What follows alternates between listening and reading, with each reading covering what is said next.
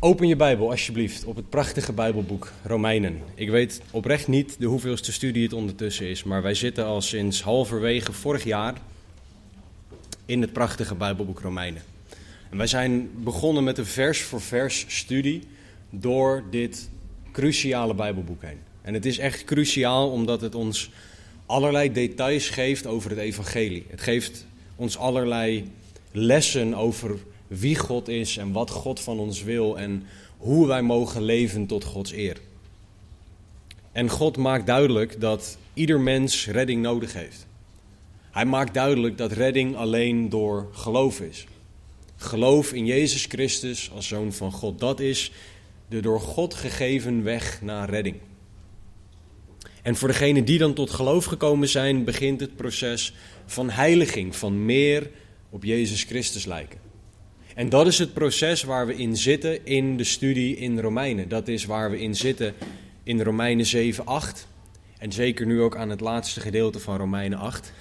Al duurt het nog wel even, denk ik, voordat we het hoofdstuk hebben afgemaakt, maar dat is wat anders. Vorige week hebben we gekeken voor de tweede keer naar Romeinen 8, vers 28. Een van de meest bekende, een van de meest geliefde, een van de mooiste versen uit het woord. Alle dingen werken mede ten goede. Dat is wat God ons wil communiceren. God gebruikt alles wat er op ons afkomt ten goede. En we hebben vorige week gekeken naar wat het woord alles dan betekent. Wat voor dingen God wil gebruiken. En dat God degene is die ook definieert wat ten goede betekent. Dat Hij degene is die dat bepaalt en niet wij. Want wij willen altijd maar dat onze problemen weggaan in de plaats van dat wij iets leren door die situatie heen. En het is daarom ook een fantastische zegen voor ons om te weten dat God elke situatie kent en elke situatie gebruikt. Want wat heel erg belangrijk is, is dat de context van het stuk waarin we aan het kijken staan, zijn, is het onderwerp lijden binnen heiliging. Lijden waardoor je meer op Jezus Christus gaat lijken en lijden met een lange ei. Die lastige dingen, die moeilijke dingen, die pijn, die verdriet, die vragen, die twijfels. Die dingen gebruikt God om ons meer op Jezus Christus te laten lijken. En in die context gaan we ook kijken vandaag naar vers 29, waarin God laat zien dat wij bestemd zijn om op Jezus Christus te lijken. Dat is het hoofdthema van vers 29. Laten we dan ook samen vers 29 lezen en daarna samen de details van dit vers induiken. Romeinen 8, vers 29. Want, hij, want hen die hij van tevoren gekend heeft, heeft hij er ook van tevoren toe bestemd om aan het beeld van zijn zoon gelijkvormig te zijn, opdat hij, Jezus, de eerstgeborene zou zijn onder vele broeders. Laten we bidden. Heere God, we danken u voor uw woord. We danken u dat u spreekt door uw woord en dat uw woord de primaire manier is waarop u mensen verandert. Heer, gebruik dan ook deze tekst, Heer, dit vers, om onze harten te veranderen. Laat er niks van mij bij zitten, laat er alleen maar woorden van eeuwig leven bij zitten. Heer, woorden waardoor mensen veranderd worden en wij u meer gaan zien en uiteindelijk meer op Jezus gaan lijken. Heren, we bidden en vragen dat in Jezus' naam. Amen. Zoals met elk boek heeft ook het Bijbelboek Romeinen een thema. En dat is het thema rechtvaardiging. En zoals aangegeven, je hebt de noodzaak voor redding, de noodzaak voor rechtvaardiging. Je hebt de weg naar rechtvaardiging, je hebt rechtvaardig leven en al die dingen worden behandeld in dit prachtige boek. En op het moment dat wij tot geloof komen, zien we dat heiligingsproces, wat, wat ik al eerder genoemd heb. Waarin wij veranderen naar het evenbeeld van Jezus. En ik hoorde die, die, die, die, die term vroeger wel eens. En toen dacht ik, ja, moet ik dan qua uiterlijk meer op Jezus gaan lijken? Ik heb nu een baard, dus technisch gezien zou ik nu misschien meer op Jezus gaan lijken.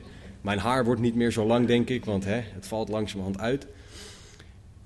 Maar is dat waar de Bijbel het over heeft? Nou, als je kijkt naar de context van het stuk waar we nu aan het kijken zijn, gaat het over iets innerlijks. Gaat het over een innerlijke verandering. Want de Heilige Geest is, jammer genoeg, niet aan het werk met ons uiterlijk. Hij is aan het werk met ons innerlijk.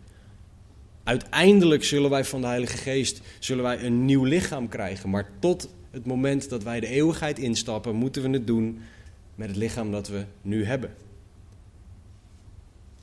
En in Romeinen 8 zien we dat God in ons hart aan het werk is. Dat God in ons hart aan het vroeten is. Dat God in ons hart aan het snijden is. Dat God dingen aan het doen groeien is in ons hart. Dingen die er vanuit onszelf niet zitten. Dingen die niet in ons eigen karakter zitten, maar die lijken op het karakter van Jezus Christus. En in Romeinen 8 zien we dan heiliging vanuit Gods perspectief. Hoe God naar onze reis, ons proces van heiliging kijkt. God ziet bijvoorbeeld in vers 1 dat er geen verdoemenis meer is. God ziet in vers 15 dat jij zijn kind bent als jij in hem gelooft. En God ziet in vers 18 tot en met 30 dat hij lijden met een lange ei kan gebruiken en zal gebruiken om ons te veranderen naar zijn evenbeeld. Ik weet dat ik vaak dit, deze uitleg herhaal. Dat ik vaak het grote plaatje van Romeinen schets en daarna het grotere plaatje van Romeinen 8 schets. Maar ik doe dat bewust. Want hoe fantastisch ik vers voor vers studie ook vind, je loopt op een gegeven moment de kans dat je het grotere plaatje mist. Dat je niet meer ziet wat de grote boodschap is die er verkondigd wordt. Omdat je alleen maar naar details aan het kijken bent, hoe belangrijk die details ook zijn. En ik heb een aantal docenten in mijn familie die zeggen herhaling, herhaling, herhaling. Dus mama, ik luister naar u. Het is cruciaal ook om deze tekst goed te begrijpen. Om te herhalen, om te kijken naar de context. Want zonder de context zou je de verkeerde conclusie trekken. Er staat bijvoorbeeld in het woord, en ik heb dit al vaker aangehaald, er is geen God. Alleen de context zegt, de dwaas zegt in zijn hart. Dus context is ontzettend belangrijk om te begrijpen wat een woord betekent. Zonder context zullen wij het woord van God niet rechtsnijden en missen wat God daadwerkelijk zegt. En ik weet dat we nu in een stuk zitten. Ik heb het daar ook met een aantal mensen wel eens over. We zitten in een stuk in Romeinen 8 waar ongelooflijk veel discussie over is. De discussie tussen Calvinisme, Arminianisme, tussen alle middenstromingen en ideeën. En ik wil jullie er niet mee vermoeien, maar ik wil jullie vooral helpen om zelf naar de tekst te kijken. Dus wat doen wij? Dat is wat we ook met vers 28 gedaan hebben. We gaan simpel naar de tekst kijken. Want dat is wat wij kunnen. Dat is wat wij horen te doen. En door simpelweg naar vers 28 te kijken, zien we dat we hier kijken naar mensen die God liefhebben. En mensen die overeenkomstig zijn voornemen geroepen zijn. Over die groep mensen gaat vers 28. En over die groep mensen gaat vers 29. Mensen die gekozen zijn om God lief, of sorry, die gekozen hebben om God lief te hebben. En mensen die door God geroepen zijn. Paulus zegt in vers 29, want hen die hij van tevoren gekend heeft. Dat zijn de mensen waar het over gaat. En dat zijn de mensen die God er ook van tevoren toe bestemd heeft om aan het beeld van zijn zoon gelijkvormig te zijn. En zonder dat je de details daarvan weet, is dat een fantastische geruststelling. Want dit laat zien dat God een plan met ons leven heeft. Dat God een plan met de situatie heeft en dat God ook het lijden waar jij nu misschien doorheen gaat, gebruikt om jou te vormen. Er is nooit doelloos lijden voor de christen. Want God zal het gebruiken om ons te vormen naar het evenbeeld van Jezus Christus. De mensen die God liefhebben, die met vallen en opstaan meer heilig willen leven, zijn de mensen die een fantastisch doel van hun leven hebben gekregen van God. namelijk meer op Jezus Christus lijken.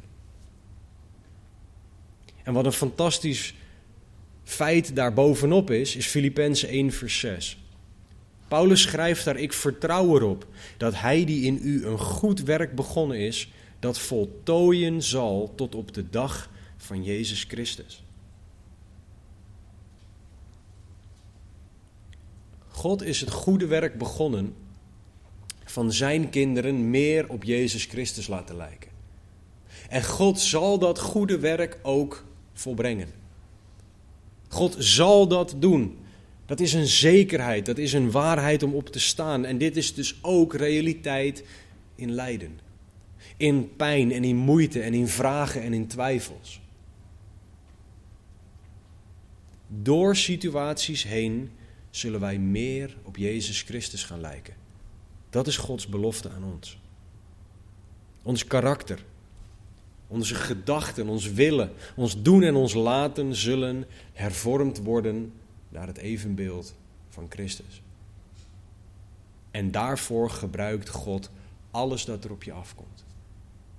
Zoals vorige week ook aangegeven, God gebruikt ook zonde, zondige dingen, zondige keuzes. Vanuit het perspectief dat als wij ons bekeren daarvan, dat God die keuzes en dat verleden zal gebruiken voor zijn eer. Maar in de details van dit vers begint de discussie. En nogmaals, ik wil die discussie ontlopen, maar ik wil jullie wel stukje voor stukje door dit vers heen nemen. Om te kijken wat dit vers betekent en wat we hier praktisch mee kunnen. Behalve te weten dat hier een intellectuele discussie over gevoerd wordt. Paulus zegt in vers 29: Hen die hij, en hij met een hoofdletter is God, hen die hij van tevoren gekend heeft, heeft hij er ook van tevoren toe bestemd, etc. Het, een van de belangrijkste woorden hier is het woord gekend. En dan van tevoren gekend. In het Grieks is dat het woord proginosko, wat uit twee delen bestaat, pro en ginosko. En dat heeft het idee van pro is van tevoren en ginosko is leren kennen of kennen. En dit is wat God doet. God kent van tevoren. Zo simpel kan je deze term uitleggen. Dat is wat God doet.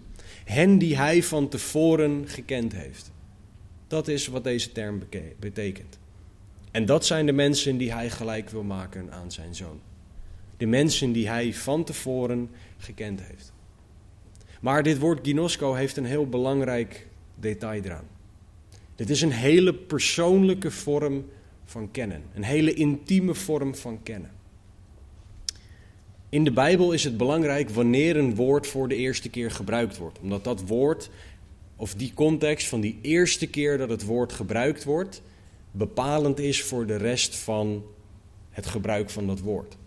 En de eerste keer dat dit woord proginosko gekend wordt, of eigenlijk ginosko dat dat gekend wordt, dat dat gebruikt wordt, sorry moet ik zeggen. En daarmee is het bepalend voor wat proginosko betekent is in Matthäus 1, vers 25. In Matthäus 1, vers 25 zien we Jozef en Maria. Jozef die net te horen heeft gekregen dat hij met Maria moet trouwen en dat hij zich geen zorgen moest maken over het feit dat Maria zwanger was. En het vers zegt: En hij had geen gemeenschap met haar totdat zij haar eerstgeboren zoon gebaard had en hij gaf hem de naam Jezus. Nu denken jullie, hier staat het woord kennen niet in. Nou, dat heb je goed gehoord, want dit wordt ook op een specifieke manier vertaald. Letterlijk staat, haar, staat er, sorry, en hij kende haar niet. Wat wij vertaald hebben als en hij had geen gemeenschap met haar. Het woord ginosko is hier kennen, hij kende haar niet. En in de Joodse manier van praten wijst dat op seksualiteit, wijst dat op seksuele intimiteit. Het wijst op een heel intiem kennen. En dat is de intimiteit van kennen die God heeft voor ons.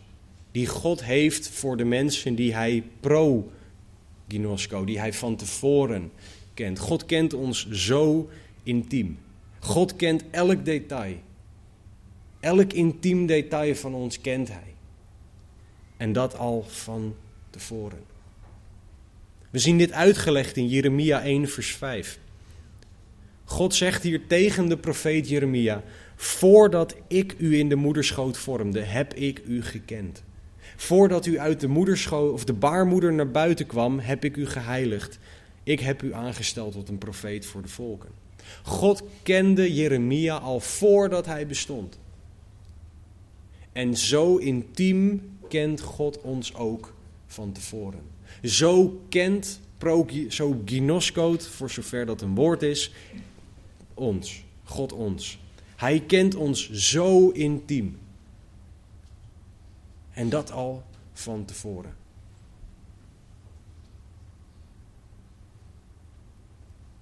Eigenlijk is dat heel bizar om over na te denken. Dat de God, de schepper van hemel en aarde, alwetend is en jou tot in elk detail zo intiem kent.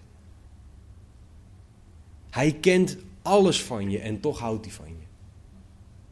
Hij weet elke bijzondere eigenschap die je hebt, laten we het even zo noemen. En toch houdt hij van je. Dat is hoe ongelooflijk goed God is. Dat is hoe ongelooflijk groot zijn liefde voor jou is. Dat is de God die zijn zoon gaf voor jou. Dat is hoe goed hij jou kent.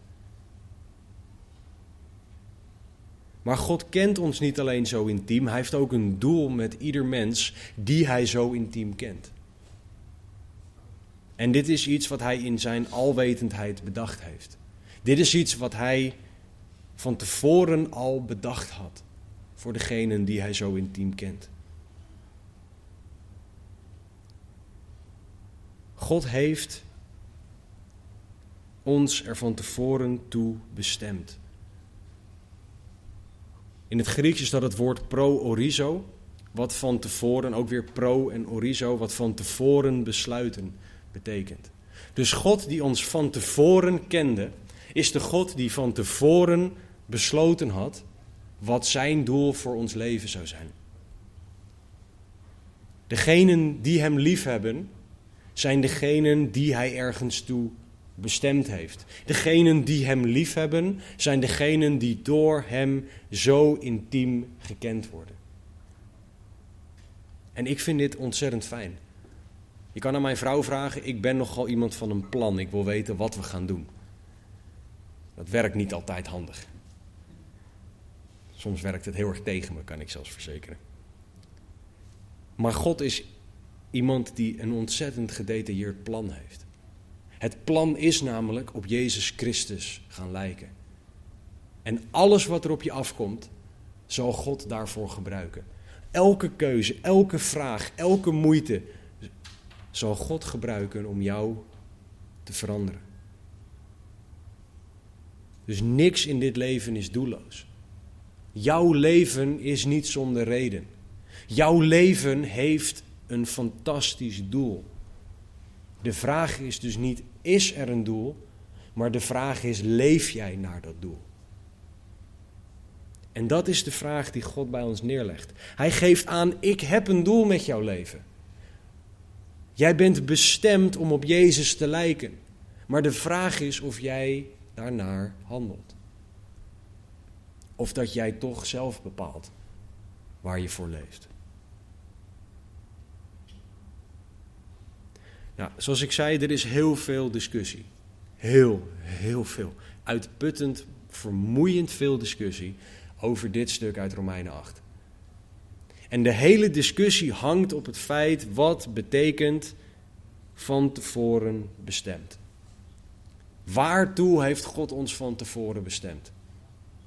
En sommige van onze broeders en zusters, want laat heel duidelijk zijn, dit is een discussie tussen christenen. Dit is een discussie tussen mensen die gered zijn, waar we het nu over hebben. Dus we kunnen niet zeggen, ah, die domme mensen aan de ene kant of die rare mensen aan de andere kant. Nee, we hebben het hier over broeders en zusters die een discussie voeren, waarbij je je kan afvragen hoe nuttig de discussie is, maar dat is een andere vraag. We hebben hier een discussie tussen broeders en zusters, dus we moeten vol liefde met elkaar hierover communiceren. Maar om uit de discussie te stappen wil ik gewoon weer veel eenvoudiger kijken naar het woord dan dat er gebeurt als jij vooringenomen naar de tekst kijkt. We gaan dus simpelweg kijken wat zegt God hier. Niet wat denk ik dat hij zou kunnen zeggen. Nee, wat staat hier en wat betekenen die woorden? Paulus zegt, want hen die hij van tevoren gekend heeft, heeft hij er ook van tevoren toe bestemd om aan het beeld van zijn zoon gelijkvormig te zijn. Er staat hier één kritiek woordje in. Dat is het woordje om. We zijn bestemd om. Nou, om is zo'n woord, wat betekent dat nou eigenlijk? Dus Vandalen gezocht. En Vandalen zegt, als je doorzoekt in de verschillende uh, woorden, die, uh, of de verschillende definities, dan betekent het dat het wijst op een doel. Dus jij doet dit om, oftewel jij doet dit met een doel. Wij zijn bestemd voor iets. En dat is het doel waarvoor we bestemd zijn. Dus het woord om geeft aan dat er een doel is met wat ervoor staat. God heeft ons bestemd om aan het beeld van zijn zoon gelijkvormig te zijn. Dat is waar deze voorbestemming voor is. Om aan het beeld van zijn zoon gelijkvormig te zijn, oftewel meer op Jezus Christus lijken, in woord en in daad. Ons denken, ons doen, ons laten en ons willen moet meer worden als Jezus. We moeten eigenlijk Galaten 2 vers 20 gaan leven. Ik ben met Christus gekruisigd en niet meer ik leef, maar Christus leeft in mij. En voor zover ik nu in het vlees leef, leef ik door het geloof in de Zoon van God, die mij heeft liefgehad en zichzelf voor mij heeft overgegeven. Gods doel in en met jouw leven is dat dit vers meer en meer werkelijk wordt. Niet meer ik leef, maar Christus leeft in mij. En dit is iets dat duidelijk hoort te worden in ons dagelijks leven. Dit hoort duidelijk te worden in de keuzes die we maken, in de dingen die we wel en de dingen die we niet doen. En dit is het proces van heiliging in een notendop. Hij heeft je er van tevoren toe bestemd om aan het beeld van zijn zoon gelijkvormig te zijn. Dat is heiliging. Aan het beeld van Gods zoon gelijkvormig zijn. En lijden is daar een onderdeel van. Want wat doet lijden? Eén, het laat zien wat er in je hart leeft. En het zorgt ervoor dat wij op een punt komen dat we zeggen: Heer, ik kan het zelf niet meer.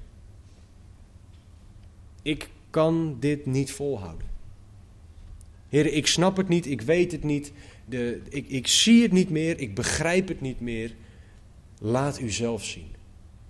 U moet mij nu helpen. Als mensen zijn wij heel erg geneigd om als er pijn komt, om te zeggen: haal die pijn weg. Dat is ook altijd ons eerste gebed.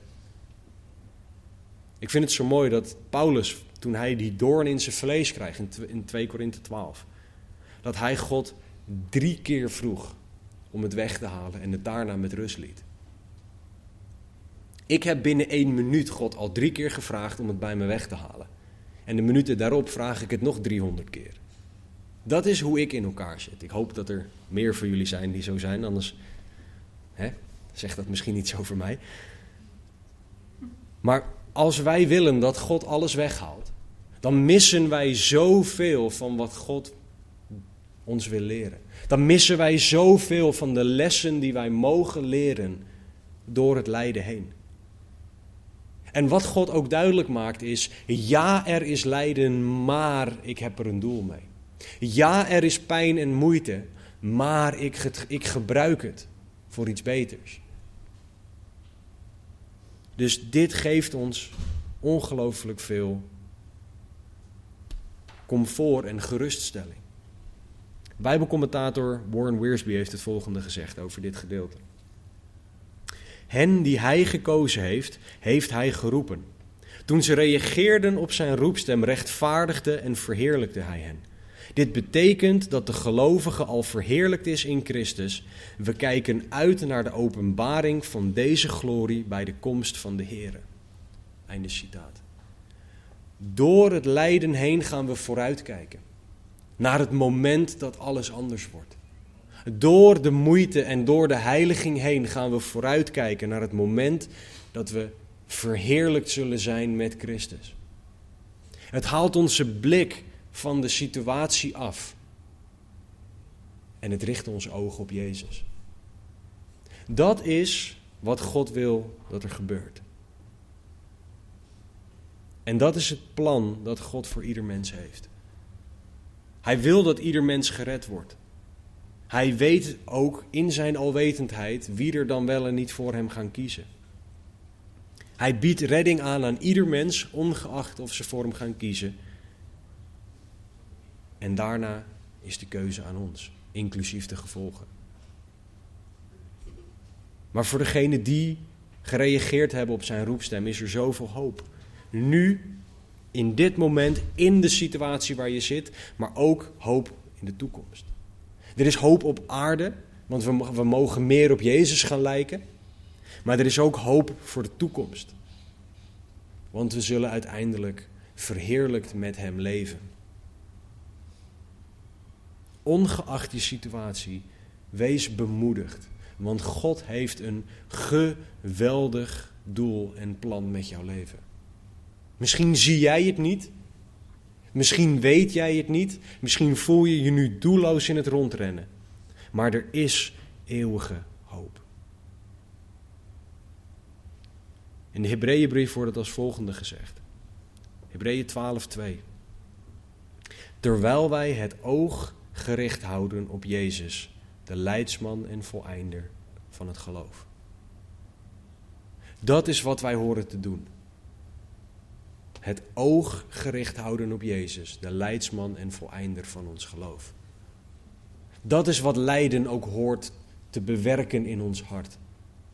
Onze ogen gericht houden op Jezus.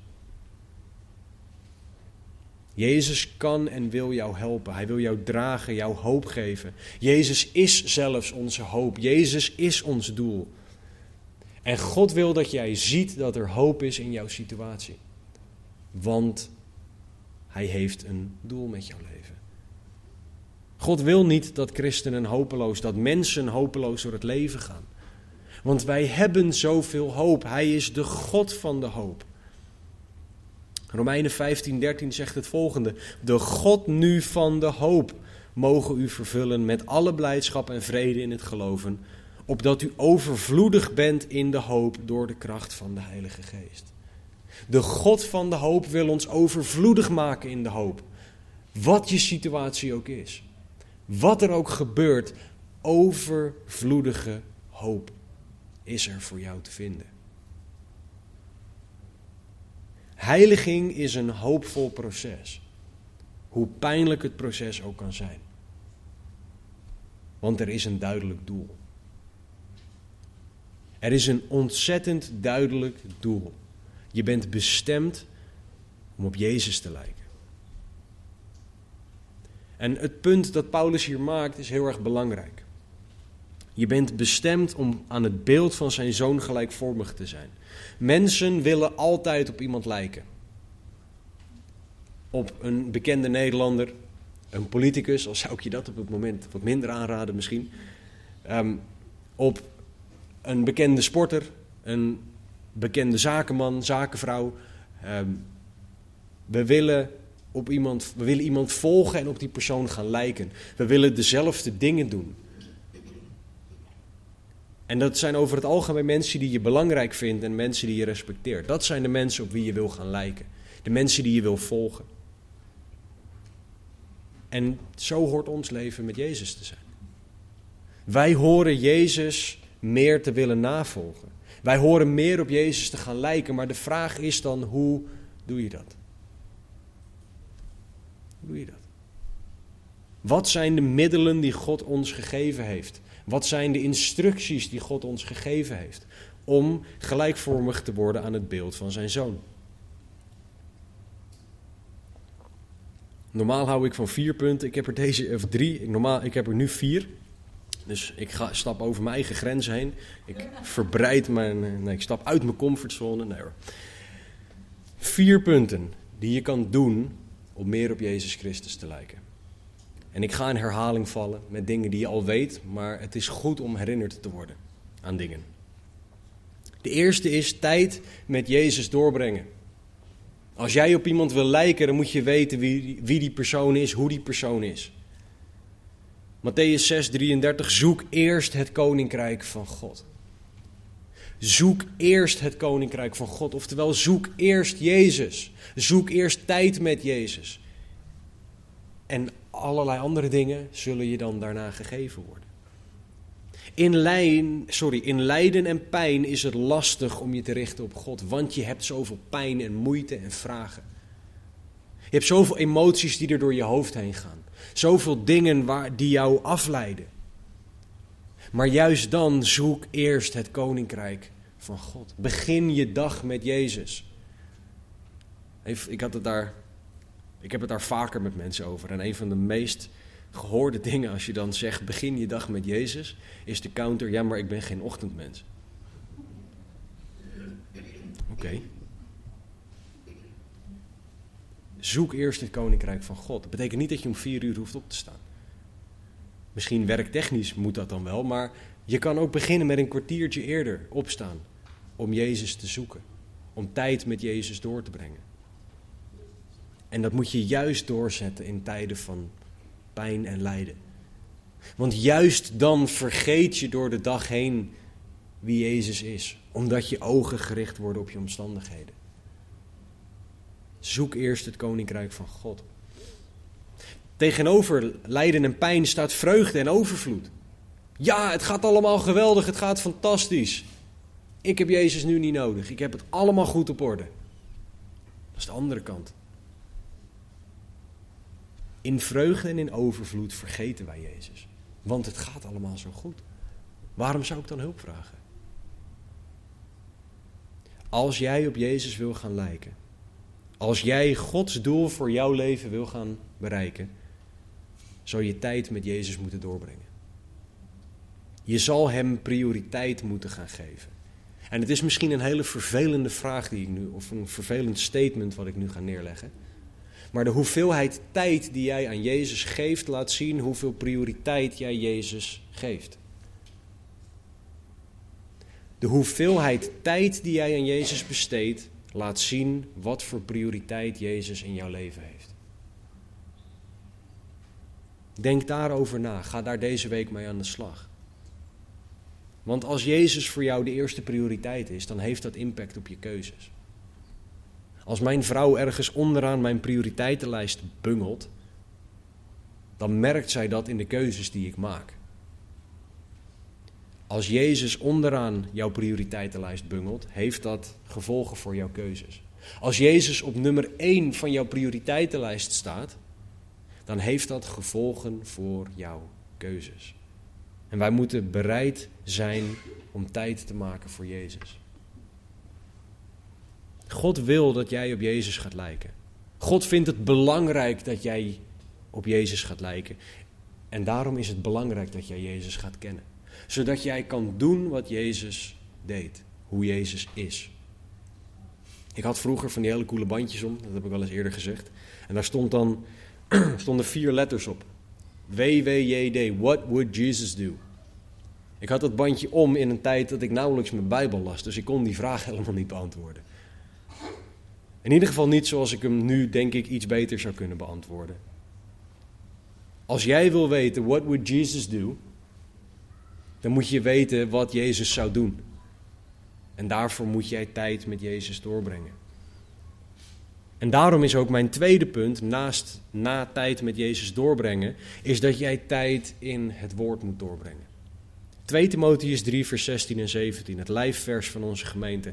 Heel de schrift is door God ingegeven en is nuttig om daarmee te onderwijzen, te weerleggen, te verbeteren en op te voeden in de rechtvaardigheid, opdat de mens die God toebehoort volmaakt zou zijn tot elk goed werk volkomen toegerust. Dat wil God in jouw leven bereiken. Dat jij volmaakt bent tot elk goed werk toegerust. Omdat dat is wat zijn woord kan doen in jou. God wil jou veranderen en daarvoor wil hij zijn woord gebruiken. Want dat is het beste gereedschap dat God ons gegeven heeft. Het beste gereedschap is zijn woord. Want zijn woord is waarheid, zegt Johannes 17. Dus tijd met Jezus is onder andere tijd in het woord. Meer op Jezus gaan lijken gaat vooral door tijd in het woord. En een christen heeft het woord van God nodig. Ik hoop dat, ik weet niet of ik nog meer hoeken hiervan kan nemen, maar het komt erop neer, lees je Bijbel alsjeblieft. Het is aan jou om God en zijn woord prioriteit te geven. De prioriteit die het verdient in jouw leven. En voor de duidelijkheid, Bijbel lezen en preken luisteren zijn twee verschillende dingen. Preken luisteren is fantastisch, is belangrijk. Als dat niet belangrijk zou zijn, waarom zouden jullie hier dan zitten? Het is belangrijk om zelf dit boek te pakken en het door te lezen. Om er, als je dat wil, aantekeningen in te maken. Om het je eigen te maken. Gebruik de audiobijbel, gebruik andere middelen, maar zorg dat je het woord van God direct tot je neemt. Want dat is wat jij nodig hebt om te groeien als christen.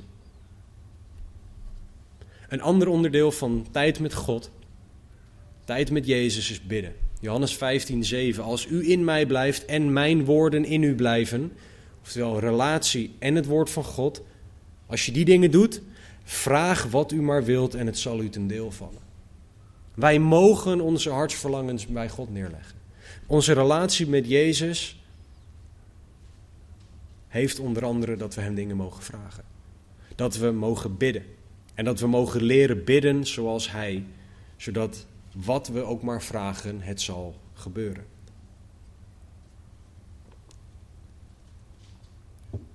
En de vierde is misschien eentje die je niet helemaal verwacht, of misschien eentje die, die we wat vinden schuren soms als mensen. Tijd met Jezus is ook omgang met andere christenen. Ze moet met mensen omgaan, ja. Ja, ja. Stap uit je comfortzone. Bel iemand op. Maak een afspraak. Ga langs bij iemand. Ga eten bij iemand. Jezus zei namelijk in Johannes 13:34: Een nieuw gebod geef ik u, namelijk dat u elkaar lief hebt. Zoals ik u lief gehad heb, moet u ook elkaar lief hebben.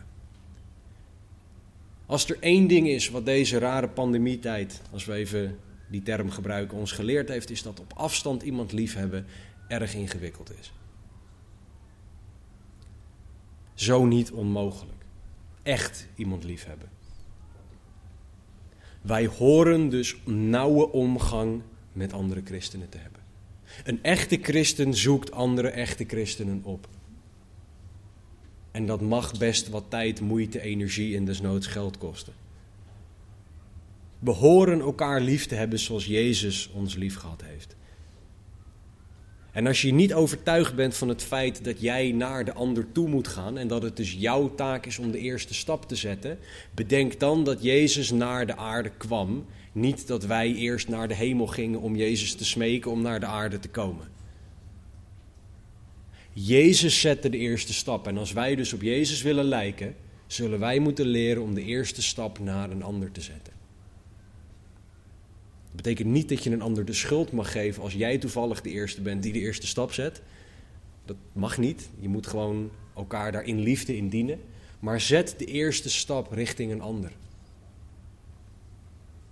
Het is cruciaal voor meer lijken op Jezus om om te gaan met andere christenen. Ik kan jullie niet echt goed in woorden uitleggen hoeveel ik geleerd heb toen ik vanaf dat ik een jaar of 18 was, wekelijks bij Stan Marnie over de vloer mocht komen. Hoop dingen geleerd die ik niet wil doen. Nee, hoop, hoop dingen geleerd die ik wel wil doen. Hoop dingen geleerd over hoe christenen met elkaar omgaan. Hoe elkaar lief te hebben. Hoe er voor elkaar te zijn. En heel veel van die dingen heb ik gewoon geleerd door te kijken, door te observeren. Door te zien hoe christenen met elkaar omgaan. En dat is niet om hun omhoog te praten, dit is om de Heer Jezus eer te geven.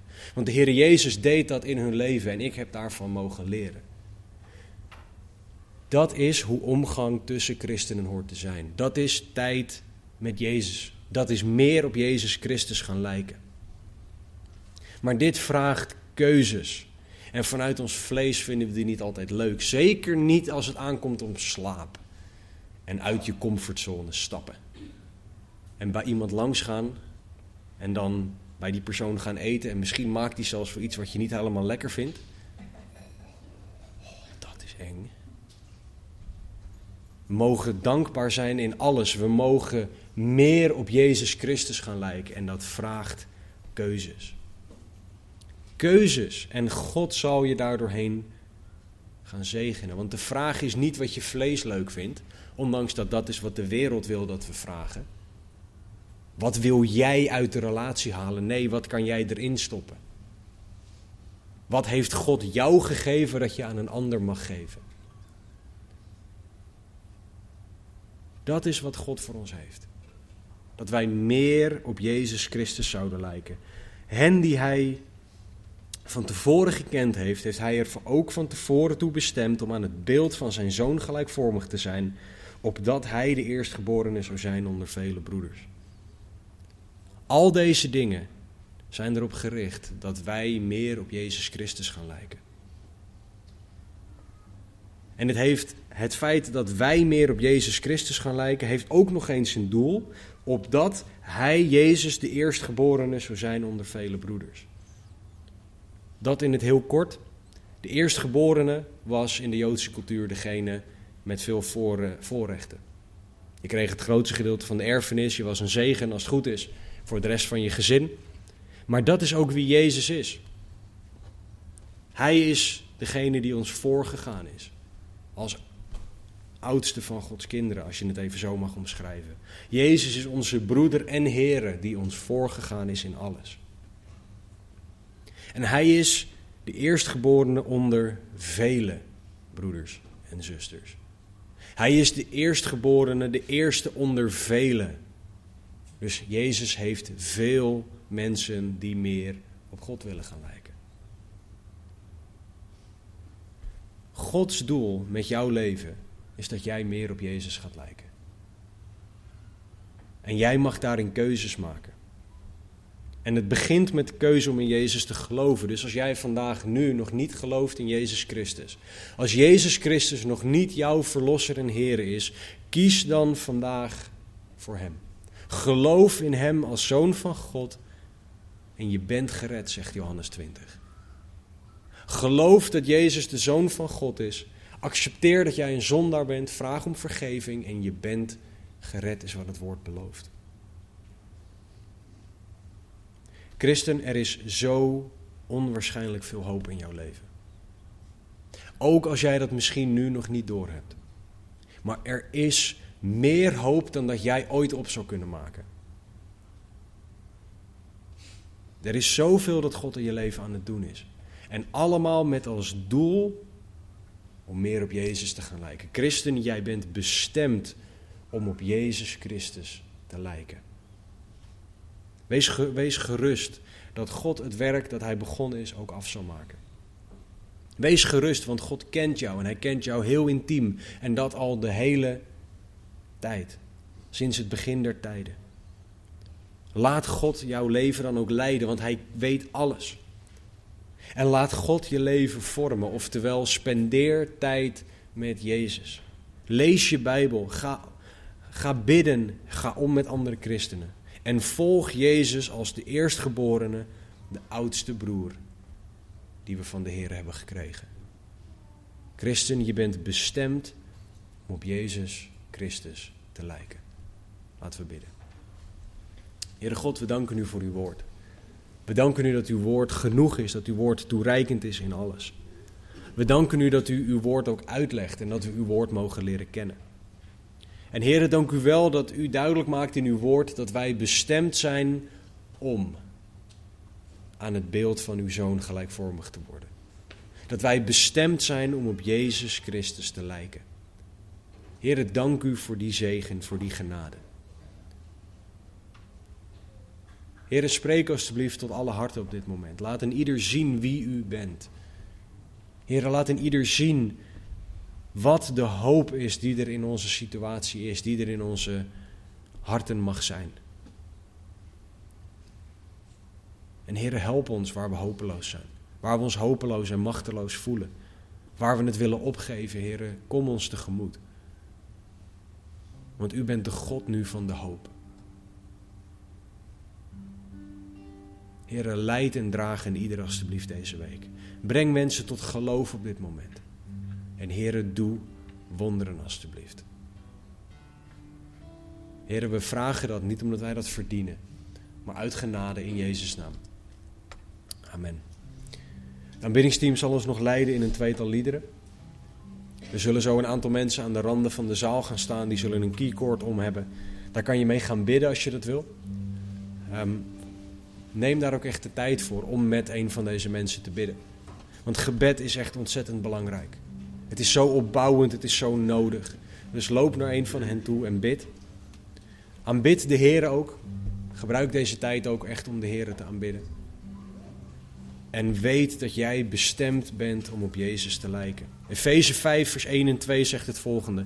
Wees dan navolgers van God als geliefde kinderen.